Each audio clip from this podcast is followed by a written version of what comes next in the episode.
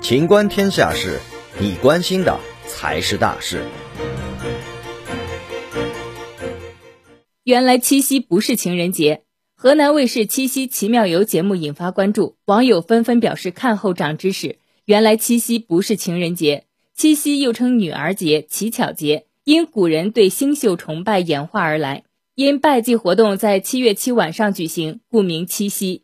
经历史发展，七夕也被赋予了牛郎织女的美丽爱情传说，使其成为了象征爱情的节日。